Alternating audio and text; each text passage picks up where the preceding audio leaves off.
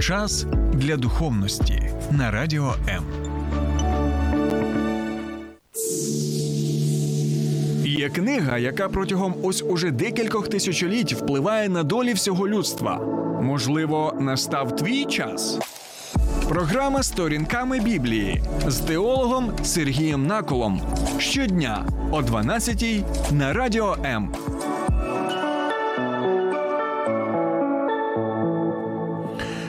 Вітаю вас, друзі! Незважаючи на усі обставини, які відбуваються в нашому житті, в нашій країні, незважаючи на те, що коїть зараз ворог, наша надія. Усе ж на Господа, і ми впевнені в тому, що рано чи пізно, врешті-решт, в підсумку зло буде переможене.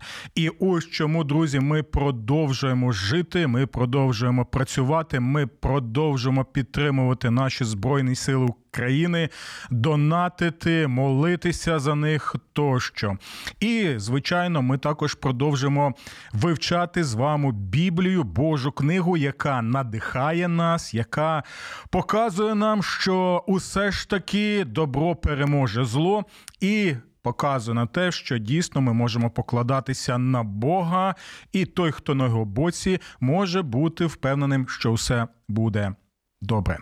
І, друзі, я вдячний вам за те, що ви долучаєтеся до прямого етеру, за те, що ви також приймаєте участь в нашій програмі, що звертаєтеся із запитаннями своїми, також коментуєте, свою думку висловлюєте. Особливо мені.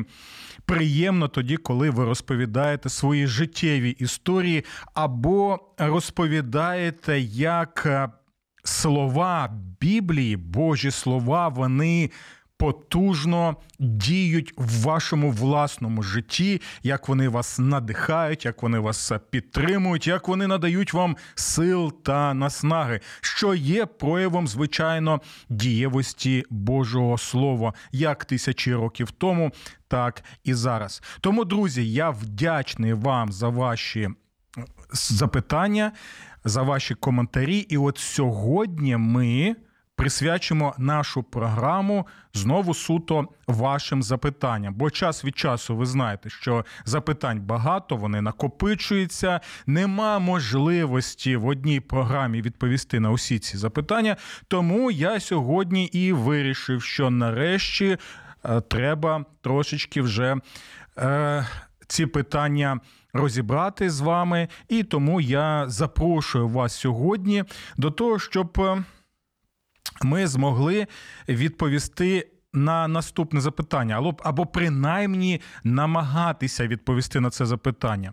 Що саме має на увазі Ісус, коли каже Петрові не використовувати меча? Чи протирічить Ісусові апостол Павло, коли пише про якийсь там меч якогось там Божого слуги? І ще на що ми звернемо увагу? як Ісус використав меч в лівій руці Спасителя. Почули ці слова? Так, так. Як Ісус використав меч в лівій руці Спасителя. Хто мається на увазі під цим Ісусом? Так, звичайно, наш Господь і Спаситель Ісус Христос. Але в той же час ми побачимо, як в священному Писанні Ісус використовує якогось там Спасителя в якихось конкретних обставинах життєвих. Використовує навіть те, що могло вважатися в суспільстві недоліком, і використовує якусь людину, яку називають саме Спасителем. Але Спасителем не з великої літери, а з маленької. Тому, друзі, я запрошую вас долучатися до нашого прямого етеру. І також нагадую, що ви можете відвідувати і мій канал Сергій Накул на Ютубі. Будь ласка, підписуйтеся. Таким чином ви підтримуєте вітчизняного виробника і особливо зробите свій внесок в підтримку розвитку саме україномовного сегменту Ютубу, що важливо на даний час, так і доволі патріотична. Звичайно, також я нагадую, що Якщо ви перебуваєте в Києві або Київській області, то ви можете налаштовувати свої радіоприймачі на хвилі 89,4 FM. І з понеділка по п'ятницю о 12 годині слухати мою програму сторінками Біблії. Добре, друзі. Ну що, тоді я думаю, що ми зараз зробимо невеличку паузу, після якої нарешті і спробуємо відповісти на ці запитання, що саме має на увазі Ісус, коли каже Петрові не використовувати меча, чи протирічить Ісусові Павло, коли пише про меч Божого слуги, і як Ісус використав меч в лівій руці Спасителя.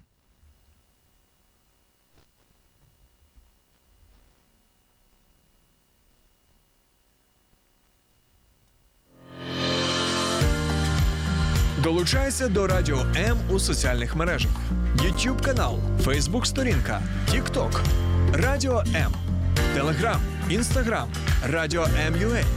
а також наш сайт radio.m.ua.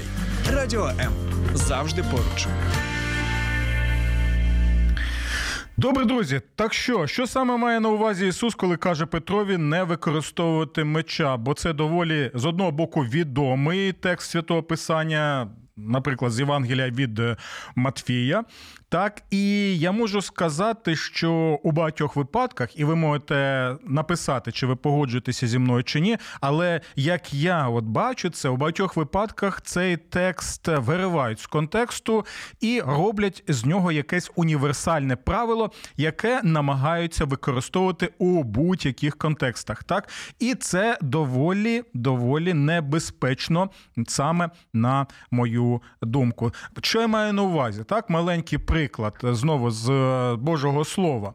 Дивіться, з одного боку, у нас є е, заповідь, яка забороняє нам що? Вводити в оману людину, так, або брехати. Так, і дивіться, от яка життєва ситуація. Людина може взяти це правило, цю заповідь, так, не брехати, ось і зробити з нього універсальне правило, яке повинно в будь-яких життєвих обставинах, в будь-яких випадках життєвих, так, бути універсальним.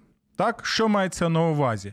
Наприклад, що ви за будь-яких обставин не можете е, обманювати людей. Але тут у нас може бути проблема. Яка саме проблема? Ми знаємо з Біблії, що коли народ Божий Ізраїль він перебував в єгипетському рабстві, ми знаємо, що е, застосовувалася репресивна система так, фараоном, так що геноцид. Геноцид справжній е, був Укладений так, програма була така політика геноциду стосовно того, щоб знищувати немовляток, які були чоловічого роду. Але ми бачимо, що жіночки, які допомагали при пологах, так. Е, е, єврейським жінкам, вони що? Вони саме обманювали представників влади, так і казали, що вже все нема там то, то тієї дитинки чи тієї дитинки. Тобто вони, як то кажуть у нас в народі, брехали прямо в очі. І ми можемо побачити, що з одного боку вони нібито і порушують заповідь, так, не обманюй. Але з іншого боку, ми можемо побачити, що Текст розповідає, що Бог благословив цих жіночок, так що вони робили праведні речі, і навіть Бог благословив навіть їх е, сім'ї, їх е, родини. Що ми маємо в цьому випадку? Є заповідь, так, але ця заповідь вона не може бути такою, знаєте, універсальною за будь-яких обставин, бо Бог дає нам мудрість, і ти тоді усвідомлюєш, що зараз найважливіше, найпріоритетніше спасти немовлятко так від е, неминучої смерті, так чи сказати правду. І відповідь ось тут очевидна. Те саме ми можемо навести приклад, класичний приклад, коли переховували тих самих євреїв. Під час Другої світової світової е, війни, так що тобі важливіше сказати правду і ніби ти не порушити заповідь, не обманюй, або усе ж таки сказати правду, і тоді людина буде вже приречена на вірну і болісну і страшну смерть. Ось те саме і з питанням, е, яке стосується слів Господа Ісуса Христа, з якими він звертається до Петра, щоб він не використовував меча. Тому я запрошую вас зараз прочитати цей текст. Це Євангеліє від Матфія, 26-й відомий розділ 47 по 56 вірші. Давайте е, спробуємо усе ж таки відчути той контекст, якому ми чуємо ці слова. Коли Ісус ще говорив, прийшов Юда, один з дванадцятьох, а з ним велика юрба з мечами та киями від первосвящеників і старших народу. А той, хто видавав його, подав їм знак, кажучи, кого я поцілую, то він схопіть його. Він відразу підійшов до Ісуса і сказав: Радій, вчителю, та й поцілував його. Ісус запитав його, друже, а для чого ти прийшов? А ті підступили, наклали руки на Ісуса і схопили його. І ось один з тих, які були з Ісусом, простягнувши руку, вихопив свого меча і вдарив раба первосвященика і відтяв йому вухо. Тоді каже йому Ісус: Поверни свого меча на його місце. І далі слухаємо уважно, бо всі, хто бере меч, від меча загинуть. Чи ти думаєш, що я не можу вблагати мого отця, аби він дав мені понад 12 легіонів янголів? Як же тоді збудуться писання, що так має статися?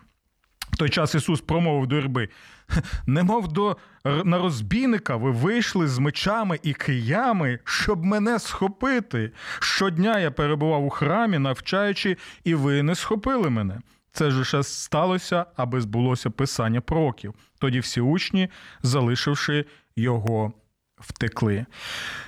Добре, друзі, ми чуємо саме ці слова, так? Поверни свого меча на його місце, бо всі, хто бере меч від меча загинуть. І ось ці слова ми е, якимось чином тлумачимо, що ми взагалі не можемо використовувати зброю, так що ми не можемо себе захищати, що ми не повинні так е, використовувати меча для того, щоб захистити себе або наших ближніх, або тих людей, які перебувають в нашій країні, так як е, від е, внутрішніх злочинців, так представників різноманітних ем, злочинних угрупувань або окремих злочинців, і так само ми не можемо тоді використовувати зброю, щоб захищати себе від зовнішніх злочинців, тобто, наприклад, від армії держави-агресорки, яка вдерлася на нашу територію, і продовжує вже більше року вбивати, знищувати, руйнувати, гвалтувати,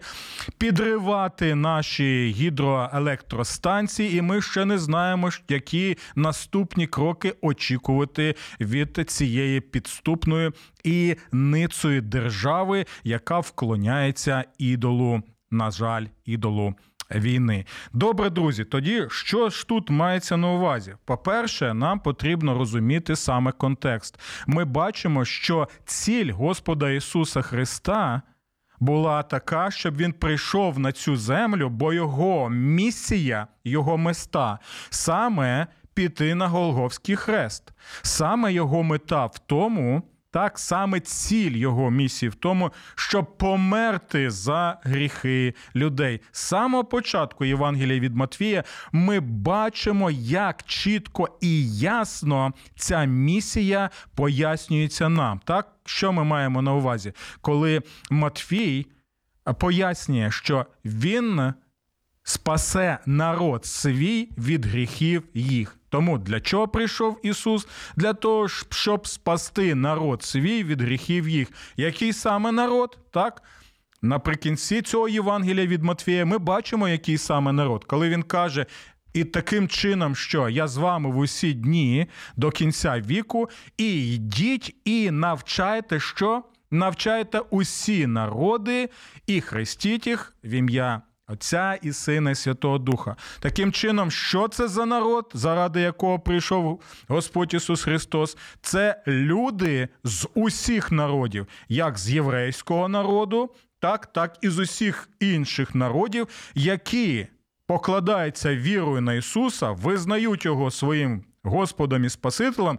І от саме з усіх цих людей, з усіх народів, з євреїв, з язичників, так він і складає свій народ і каже, що саме заради цих людей я прийшов для того, щоб спасти їх від їхніх гріхів. І це та втіха, яку маємо і ми зараз, і в сучасному саме світі. Добре, це зрозуміло, так? І дивіться тепер. На що нам потрібно звернути увагу? Ісус вже майже дійшов до цієї цілі. Вже відбулася зрада. Ми бачимо, що юрба з мечами, і, до речі, декілька разів звертають звертають на це увагу, що вони були з мечами і вони були з киями. Це важливо для розуміння саме цих слів, щоб не було, знаєте, лише таке однобоке розуміння про те, що тут. Е, відбувається. І далі ми бачимо, що дійсно у Петра був меч. Тут він не згадується як Петро, так просто один з учнів, але в інших Євангеліях ми бачимо, що це був саме Петро. Петро має меч, меч і він е, намагається використати меч. І тут, друзі, я хотів би звернути увагу на одну цікаву річ. Ми не бачимо, щоб до цього Ісус забороняв Петрові мати меча. Більше того, пам'ятаєте, коли він їх готував на місіонерську діяльність, він навіть використовує такі слова, що тобі продати. Потрібно щось для чого? Для того, щоб придбати меча. От доволі такий цікавий момент. Поясніть, будь ласка, що має Ісус на увазі, коли Він каже, що потрібно придбати саме меча. Так ось, друзі, ми можемо сказати, що серед учнів Ісуса Христа. Так, були мечі, так, це були короткі такі мечі або кінджали, ми можемо їх навіть назвати. Ось е, які використовували як в побутових цілях, так і для самозахисту. І ці учні Ісусові вони мали ці мечі.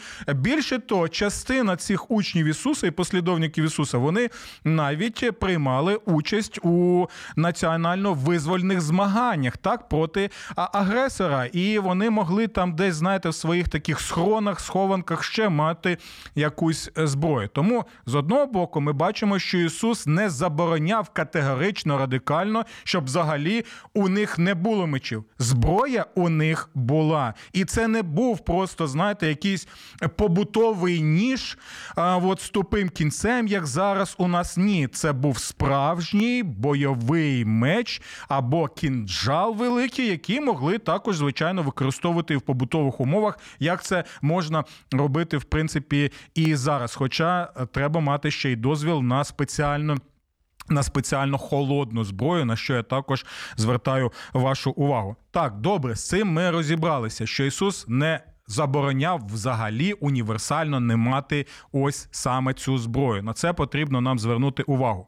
Так, далі на що нам потрібно звернути увагу? Що Ісус наш Господь і Спаситель, він не є, знаєте, таким універсальним пацифістом. Не треба з Ісуса створювати фігуру виключно пацифіста, який взагалі нічого не має жодного відношення до зброї, до армії тощо. Чому? Тому що самі слова Ісуса вони далі показують і пояснюють багато речей. Дивіться, він каже: чи ти думаєш, що я не можу вблагати мого Отця, аби він дав мені понад 12 легіонів янголів?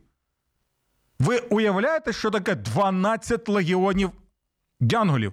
Це повноформатна армія укомплектована, і тут він число 12 використовує як число повноти, так укомплектованою армією усім, такі знаєте, армія небесних спецпризвачниців найвищого гатунку, вишколу тощо. І дивіться, у Ісуса є армія.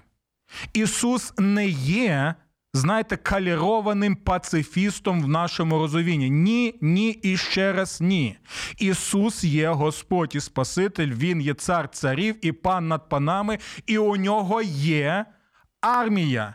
У нього є армія не лише для того, щоб вона була, знаєте, на парадах і щоб можна було їй милуватися. Ні, у нього є армія, яку він використовував і раніше, в часи старозавітні, яку він міг використати саме в той момент. Тобто вони були на поготові. Все, що потрібно було сказати Ісусові, так, це пальцями отак зробити, і вся ця небесна армана б з'явилася вмить там, і мокрого б місця там не залишилося. Нічого б не було. Знищено було б вщент усе. Але Ісус тим самим показує: слухай, у мене є можливості, я можу це зробити.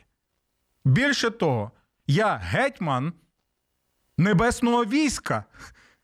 Але моя місія зараз до цього світу саме в тому, щоб показати світу, незважаючи на те, що я можу знищити усіх грішників, якщо б я так забажав, я б це зробив.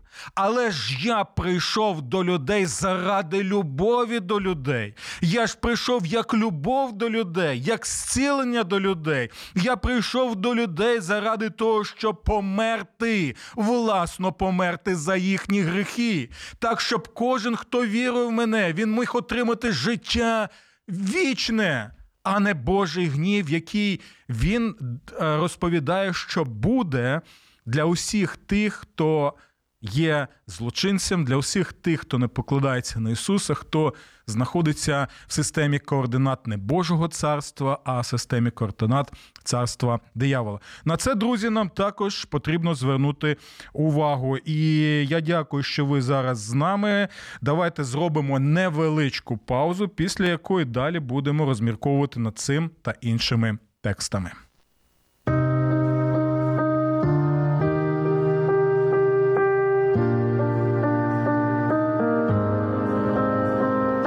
Треба залишатися наодинці з болем. Ми раді вислухати вас.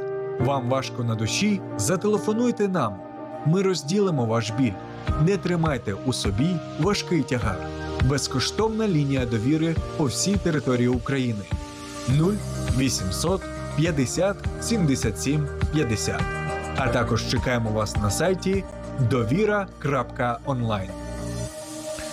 Добре, друзі, ми продовжуємо розмірковувати саме над словами Ісуса Христа. Так, що ж це за слова? Знову їх прочитаю. Поверни свого меча на його місце, бо всі, хто бере меч, від меча загинуть. Далі Ісус пояснює, що Петро в даному випадку зараз застосовує цю зброю несанкціоновано. Так Ісус сам міг би застосувати зброю, Ісус сам міг би застосувати свою небесну армію. Він має на це право, але таким чином тоді він не виконує саме ціль, місію, задум, яку вони з Отцем і Святим Духом ще задумали від е, початку світу. На що потрібно звернути увагу? Чому ми так ще кажемо? Не лише тому, що Ісус посилається на військовий контингент, який стоїть на поготові і готовий знищити усе. Лише він надасть наказ. А далі дивіться, це ключовий вірш, який нам потрібно пам'ятати. 54-й, Він запитує риторично: як же тоді збудуться писання, що так має статися?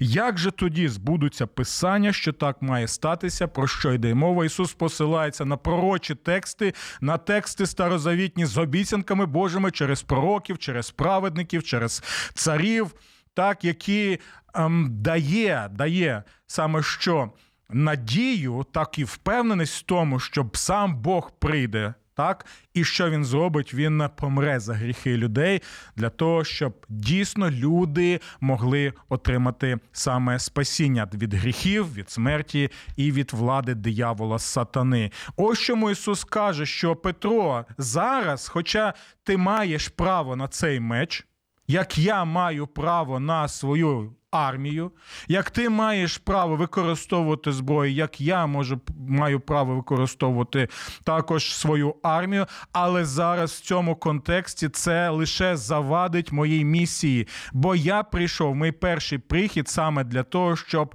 явити людям милість, явити людям любов, показати, що усі, хто так бажають жити життям Ісуса, також втілювати Божий задум в своєму житті, вони можуть саме це Зробити так, ось на що нам потрібно звернути увагу. І далі е, дивіться, що я б ще хотів зараз е, нагадати нам. Дивіться, зазвичай ці слова поверни свого меча на його місце, бо всі, хто бере меч від меча, загинуть, використовують для того, щоб.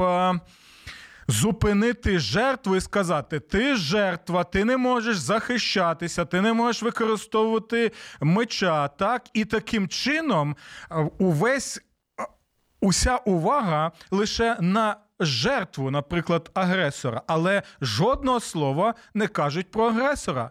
Але дивіться, друзі, на що нам потрібно звернути увагу. Оцей текст поверни свого меча на його місце, бо всі, хто бере меч від меча, загинуть. Він стосується в першу чергу не цього Петра.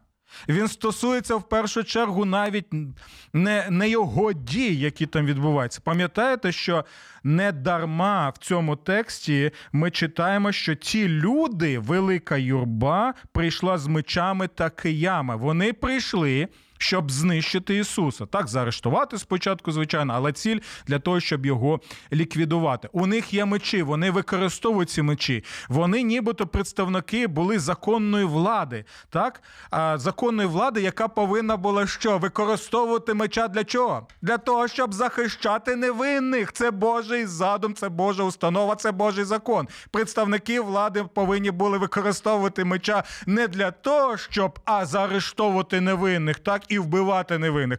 Представники влади повинні були використовувати час, щоб захищати невинних, так і щоб карати саме злочинців. Тут ми бачимо іншу ситуацію. Люди, у яких був меч влади, вони прийшли для того, щоб зловживати цим мечем. І коли Господь каже своєму Учні, що поверни свого меча на його місце, бо всі, хто бере меч від меча, загинуть. Це також стосується і тих людей. Це попередження усім тим, хто мають цей меч, так, меч влади, але не використовують його для того, щоб захищати Е, людей в своїй країні, так або в інших країнах, а використовують для чого? Для того, щоб зловживати цим мечем, щоб вбивати, щоб ще е, якраз вес проводити війни проти саме тих сусідів. Тому це попередження, так і більше того, ці слова Господа Ісуса вони ж є посиланням на завіт, який Бог уклав саме з Ноєм. Пам'ятаєте, хто пролє кров людську, того кров також буде пролита, тобто причинно-наслідковий зв'язок справедливості, який тут є. Те саме Господь наголошує тут: ті, хто зараз використовують цей меч не за призначенням, ті. Які замість того, щоб захищати, використовують для того, щоб заарештовувати і знищувати, вони також загинуть від меча. Чому я про це кажу? Пам'ятаєте, що до цього Ісус Христос каже в Євангелії Матвія? Пам'ятаєте той самий 24 там розділ і 24 розділ, і якщо я не помиляюся, також і. 25 розділ, там, де притчі, він розповідає, що Єрусалим, так, і все буде знищено, так, і уся ця система влади, яка була, вона буде знищена ким римським імператором, так і вони також отримують меча на ось ці всі дії, які вони використовували проти свого Господа і Спасителя Ісуса Христа. Друзі, знову і знову про це все пам'ятайте. Не можна виривати Слово Боже з його контексту, потрібно це усвідомлювати. Далі дивіться. А цим ми більш-менш вже так розібралися, і я очікую ще ваших коментарів і запитань. Аня Віштак пише: дякую, дуже цікаво, змістовно та своєчасно. Амінь. Дякую вам, Ганно. Марина Шевчук пише: Дякую, пастор. Дякую вам, Марино, за е, ваш відгук. Дякую за ефір. Марина продовжує. А любов, любов надсилає ще таке патріотичне серце так у вигляді вишиванки. Мені приємно, коли я отримую саме е, такі е, відгуки. І, звичайно, ви можете ще. Поділитися з, з нами своїми думками. Добре, але але ще є у нас запитання. Чи протирічить Ісусові Павло, коли пише про меч Божого слуги? Так, це посилання, звичайно, на класичний 13 розділ листа до римлян, де апостол Павло каже про те, що представник влади є Божим слуга. Більше того, з грецькою це можна перекласти. Він є Божий диякон. Так, Божий диякон, який не надаремно отримує меча. І далі апостол Павло розповідає Божий задум. Так що спочатку, звичайно, Бог створив цей світ не для того, щоб тут було насильне, не для цього він це створив. Але як внаслідок гріха, внаслідок е, гріхопадіння, ми бачимо насилля, ми бачимо агресію, ми бачимо пригноблення, ми бачимо усі ці мерзенні прояви, навіть зараз, протягом нашої війни. А от і тому Бог встановлює, що Бог встановлює владу, дає їй меча влади для чого? Яка ціль? Ціль влади мати цей меч саме для того, щоб захищати громадян і також бути месником. Який відплачує злочинцеві за зло. Ось це і є одна з функцій влади. Оце і є одна з функцій також поліції. Це одна з функцій також і збройних сил. І це стосується і збройних сил України. Тому, наприклад, збройні сили України вони не надаремно мають меча і використовують йому. Чому? Тому що в нашому контексті це є Божий слуга, Божий месник, який відплачує з зед злочинцеві за те зло, яке вони коять зараз в нашій хаті, на нашій ділянці, на нашій землі в нашій батьківщини. Тому, друзі. Е, апостол Павло він не протирічить словам Господа Ісуса Христа, як ми можемо побачити, бо сам Господь Ісус встановив цей принцип разом з Отцем і Святим Духом. Так і ось чому, наприклад, в псалмах цар Давид, як представник влади, який повинен охороняти свій народ і звершувати справедливість над е, злочинцями, цей е, цар Давид він названий тим самим висловом, як і ось тут, в 13 розділі листа до Римлян, а саме Божим слугою. Так, це стосується в принципі.